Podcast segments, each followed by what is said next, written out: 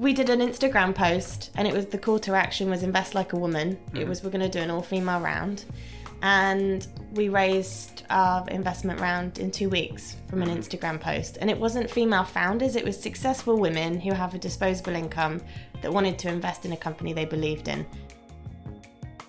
Coming up on today's podcast, we're talking to Bonnie Lister Parsons, the CEO of School of SOS, which is a dance platform. And she basically describes dance as the train and tech as the train tracks. This is Tech Talks. It's your twice weekly technology podcast with myself, David Savage, where we talk to technology leaders, try and share some of the insight that they've got for the community, and also a little bit of tech news for anyone who's just generally interested in the industry and sector. So, hope you enjoy the show. Happy Advent. Happy Advent. It's number Yeah. two today, right? Yeah. Have you been opening chocolates? Yeah, I it's did my get desk. one. Yeah, I Yeah. got I got one that looks like the Big Ben. It looks like Big Ben. Yeah, I got an advent calendar that looks like Big Ben. Oh, hang on. Is that is that the um, dairy milk one? No, it's not dairy milk. sounds It's amazing. um the after after eight chocolates. Oh, very know. nice. Don't so like you've got them. after eight. Yeah. Evie. Mine, mine's from Hotel Chocolat. Oh. Just just plain milk chocolate. But I, I'm actually really jealous of the After Eight one. Really? Yeah? I just got Yeah. it for the way it looked. I don't actually like after eight. How can you not like after? No, no, no, after I love eights are After brilliant. Eights. Can we I'm not a huge fan. Yes. No. What? Afterwards, I'll just give them yeah. all to you you. said yeah.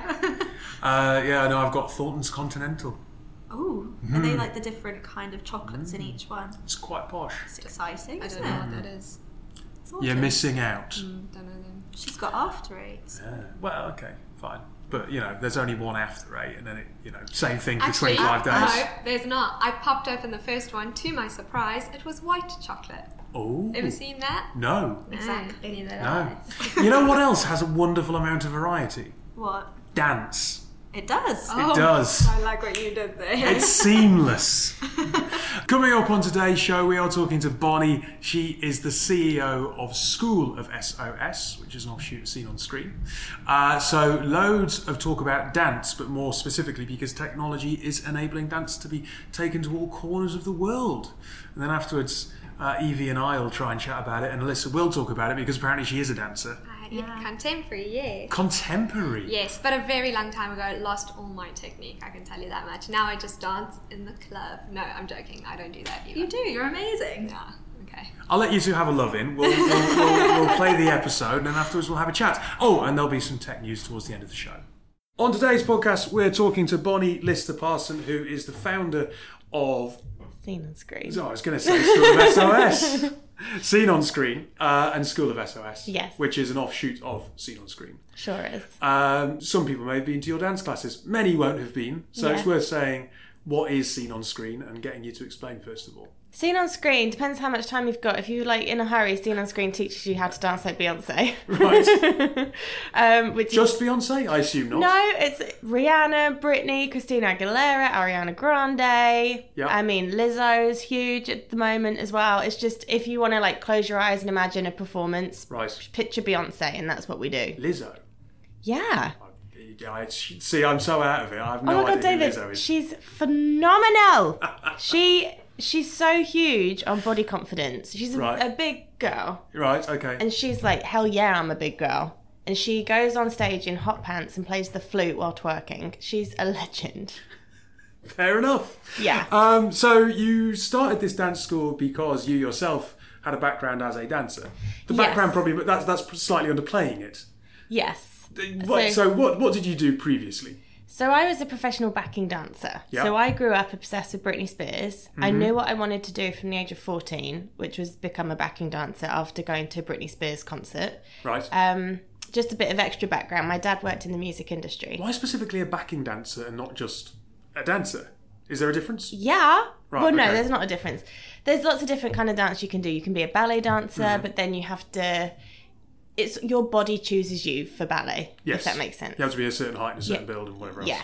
Um, and ballet never really appealed to me. You could be in musical theatre, but that didn't really appeal to me. It's very cheesy, and I'm not. I'm more like a drop it low kind of girl. Right. Um, whereas commercial dance was the music I loved. It was right in front of me on Smash Hits and Top of the Pops and MTV, and yeah. it was just me, and I just loved it. Um, So yeah, my dad was in music and he was a concert promoter. Right. So his job was to promote people like Britney Spears. So when Britney would come into town, I That lived in be a terribly difficult job in the late 90s. Yeah. Well, no, it was. It's it's it's fascinating. My dad is like a business mentor to me in lots of ways. Yeah. And he also pulls me up on. Am I allowed to swear on this podcast? I don't think. Well, there isn't really a watershed, but Okay. people do. He pulls me up on my shit. Yeah. Um, and it was phenomenal being able to see him grow a business and the highs and lows. And one year would be amazing, the next year it would all it would you know be nail biting, and then it would Mm. go back up again. Um, but it meant that I grew up basically going to concerts from the from the moment I was born. yeah. Um, backstage at concerts too, which makes me super bougie now. it's a struggle going to a concert as a normal person, and um, yeah, so I would like it was after school. I think I'd kind of rock up at the NEC in Birmingham, and I went to this Britney concert, and I was like, "This is it," and I knew. So to fast forward, because because seen on screen is, is this physical dance school. Yeah, There isn't really a tech element to that, but seen on screen Yeah. is the bit where tech actually begins to come into it. Yeah. And it is not to say that, that, that seen on screen is not interesting, but interesting at least to this medium, to this particular podcast. Well, I think so. I think um, SOS London, which is, I guess, kind of how it's being branded, the dance school in London, um, was like my my MBA, if that makes sense. It was my school of life, business school, Right. um, where we had in person dance classes that were very successful. However, my frustration with it was we can power a generation. I know there's people all over the world that want to do this, and the distribution or business model of SOS London wasn't working. Whereas with tech, and I was looking into so many different ways, business models, um, that I, I think of SOS as like a train carriage with all this talent and amazing stuff on it, with without train tracks, and the business model is the train tracks to d- distribute that talent. Yeah. Um, and I just, when I was testing the different business models on my Excel spreadsheet, tech was the one that was by far the exponential area of growth. Um, and that's where that kind of lent to. So that's why it was. It hasn't been launched yet, but it's always. I mean, I was created by my husband and I. You know, my lovely husband. No, he's, he's, uh, he's been on the podcast. He's so, been on the podcast. Um, he's a techie, Yeah.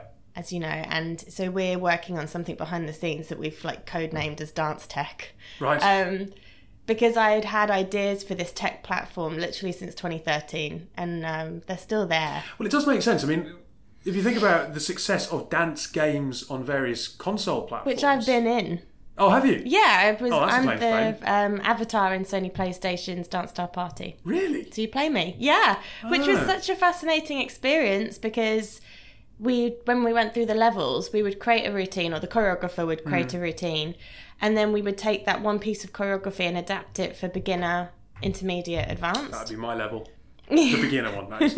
No, so, but I do find this interesting because you've Yeah. got you've obviously got those console platforms where dance is huge. Yeah. Mm-hmm. You look at Instagram, and there's so many videos of dance. You think about the success of something like Strictly, and then the, the way that the stars have broken off of that. I mean, Karen has a dance school and is Mm-hmm. yeah, always and which I've hired. right. Okay. Yeah. Uh, so there is a huge, as you said, there- there's huge potential growth there because obviously there's there's an appetite. Yeah.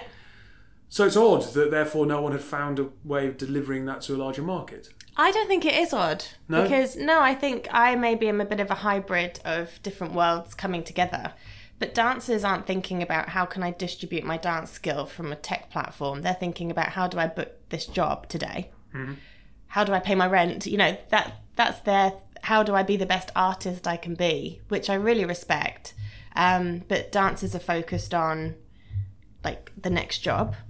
Business people think dance is is pink and fluffy, and um, in my experience, business people want to date dancers, but they don't want to invest in them. Maybe Right. I don't think business people take dance seriously. Um, they might take it seriously if it's presented as an advertising platform, and then you use the pink fluffy dancing to get people to click. Um, but I don't think the two worlds are necessarily thinking, how do I distribute this? Now, you sent through some kind of prep before we started recording, and you mentioned a stat here that 6.4% of the Fortune 500 CEOs are held by women. Yeah. I suppose that builds to the feeling that business people don't get dance. And uh, look, I'm being I'm very aware that I'm being very stereotypical there by suggesting that women are going to be more into dance than men, but, But I think by and large that's true, right? It's absolutely true. Um, is that part of the problem when you're going to the business community that this is something that their girlfriend may have watched Dirty Dancing and they're not particularly interested, and it's something that's kind of on the periphery? Um, I think it's more that whenever, if I tell people I'm a dancer, I'm a dance teacher, what normally happens is they tell me how they can't dance. I think people. I would probably fall into that trap. Yeah, I think um, people associate dance. Dance can go two ways. It can either be this incredible experience of fun and being yourself, or it can be an absolute nightmare. And a lot of people have grown up with dance being a nightmare, and the minute they think of dance, they think about their personal experience of it. So I think you have to get through so many barriers of people's personal negative experience of dance. And I think the interesting point here is that where you have femtech, Mm-hmm. a, a, a male might not necessarily think about a female built product until it's put in front of them, but they can all relate to I have a wife, I have a daughter, and they may be faced by these problems. So if you're thinking of something like Elvie, Mm-hmm. where it's kind of, uh, I don't know, a smart breast pump or something, most men can kind of go, oh, right, okay, I know someone that's, I can actually understand this problem. Whereas Yeah. even if you are married or you have a daughter, they may not be interested in dance. So it's an even smaller pool to try and appeal to when you go for investment. exactly. And I think a lot of the male investors that I met, the first thing they would do is ask their wife or their girlfriend, "Would you do it?" or their daughter. But it was really tricky for me because they, the men were in their forties, so the wives were just out of our demographic, and their daughters were too young for it. So their wives and their daughters wouldn't necessarily use it, but that's because they weren't in our sweet spot demographic of millennial women. Right. Um, so that was tricky as well. Being it, it's literally a product for Gen Z and millennial women, and if you're a middle-aged white man, which I would say the vast majority of investors are, Gen Z and millennials is just outside. Hmm. It's either too old or too young. Too old for daughters, too young for wives. So how was that process for you? As a, Hashtag real talk. right. as, as, as a female founder, Yeah. going and pitching for investment, Yeah. how did you find that as an experience? To begin with, I thought it was fun. I was like, hey, I go on all these fancy dinners and I get to meet all these cool people. Um, and it all seemed to be going quite smoothly in the beginning Right. because I have some incredibly supportive female founders in my life, as I'm sure we'll get onto. And they got the product, they got it straight away. And then they would start in, uh, introducing me to their network of investors, um, which is how I kind of got into that very elite, tiny world of money. Um, so I was getting introduced to all these people. I was meeting these people. They seemed to be interested and they seemed to like me, and we got along really well.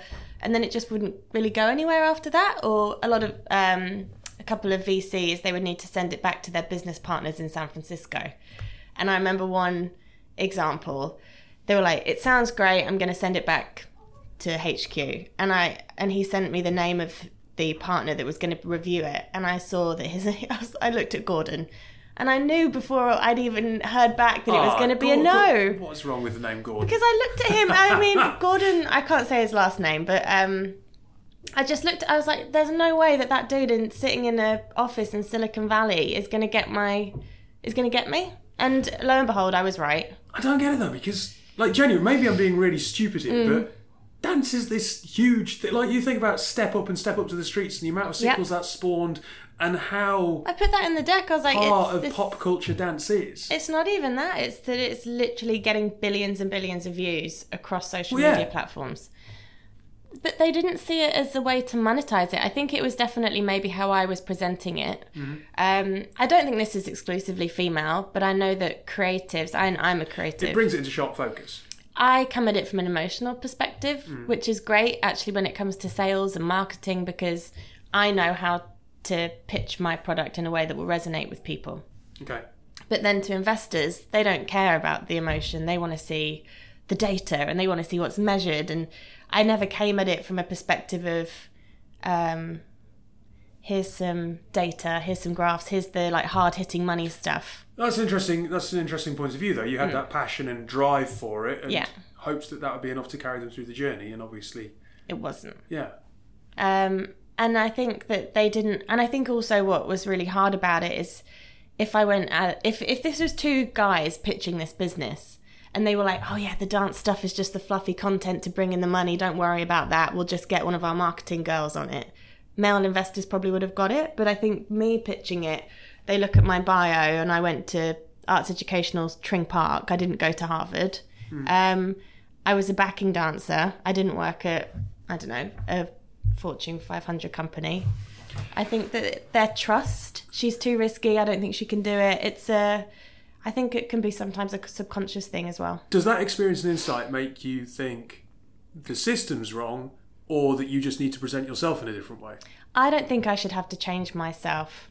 I think it uh, because it was really hard going through it, but the way that I am makes me successful.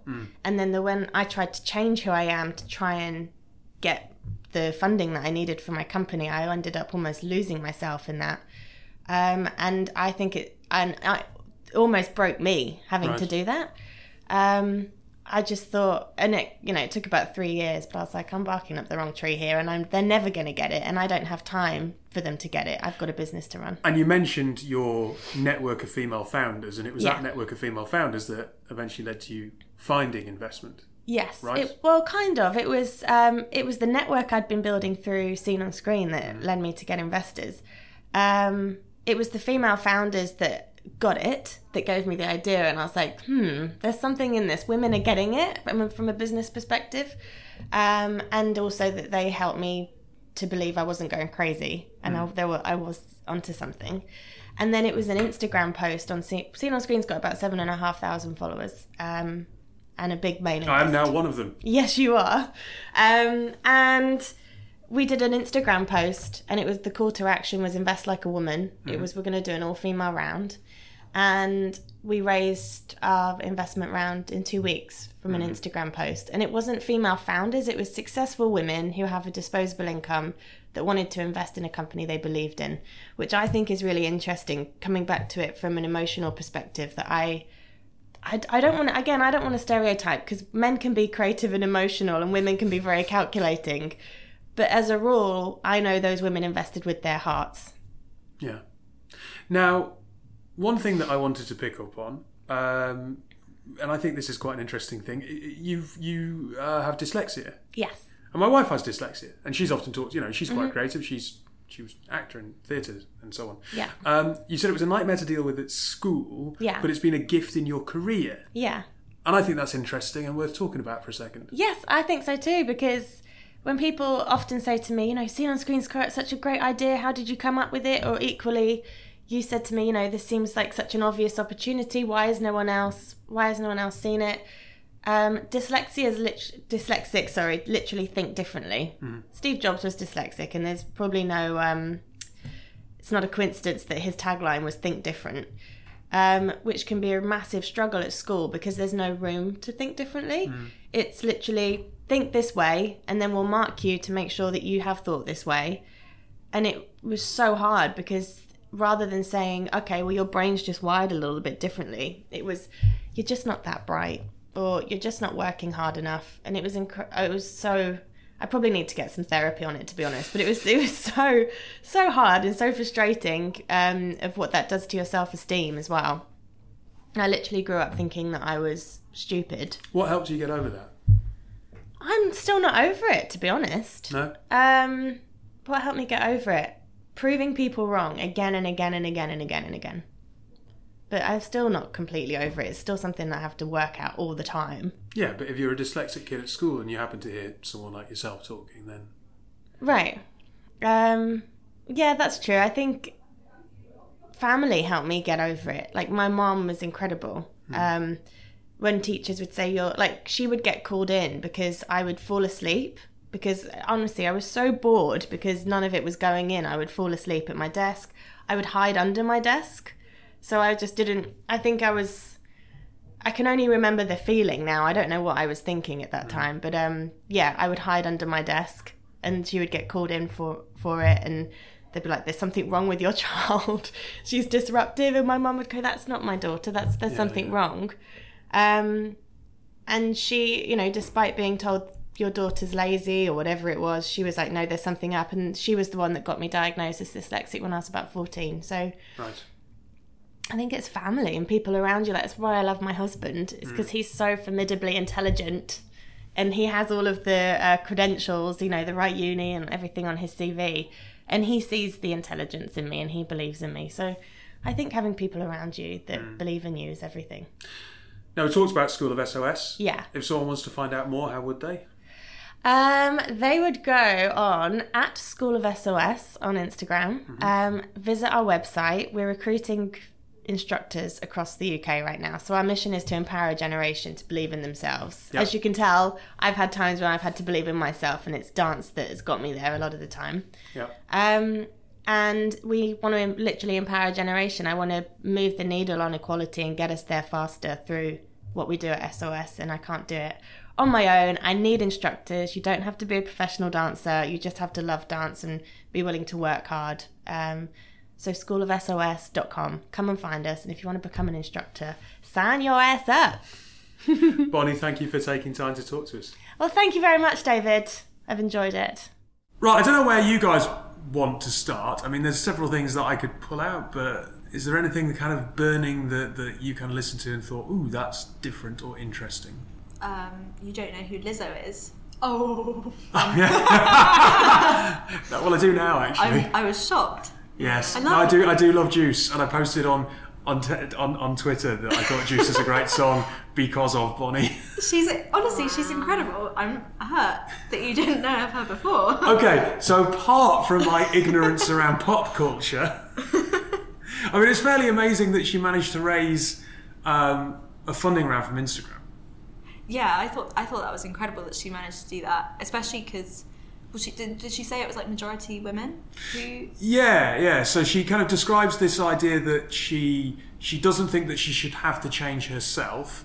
Middle-aged men who are investors weren't getting it, and then she put out that post on Instagram. Seven and a half thousand followers. The call to invest, um, or the call to action rather, was invest like a woman, and they raised their entire round in two weeks. Successful women, obviously investing in something that they believe in. were men also allowed to invest? Of course. Okay, just checking because I was kind of worried if they were only saying only women can invest, but I mean, I'd rather do it like a girl than No, no, absolutely. Um, but I can understand her point around emotional connection with this, Very right? Yeah.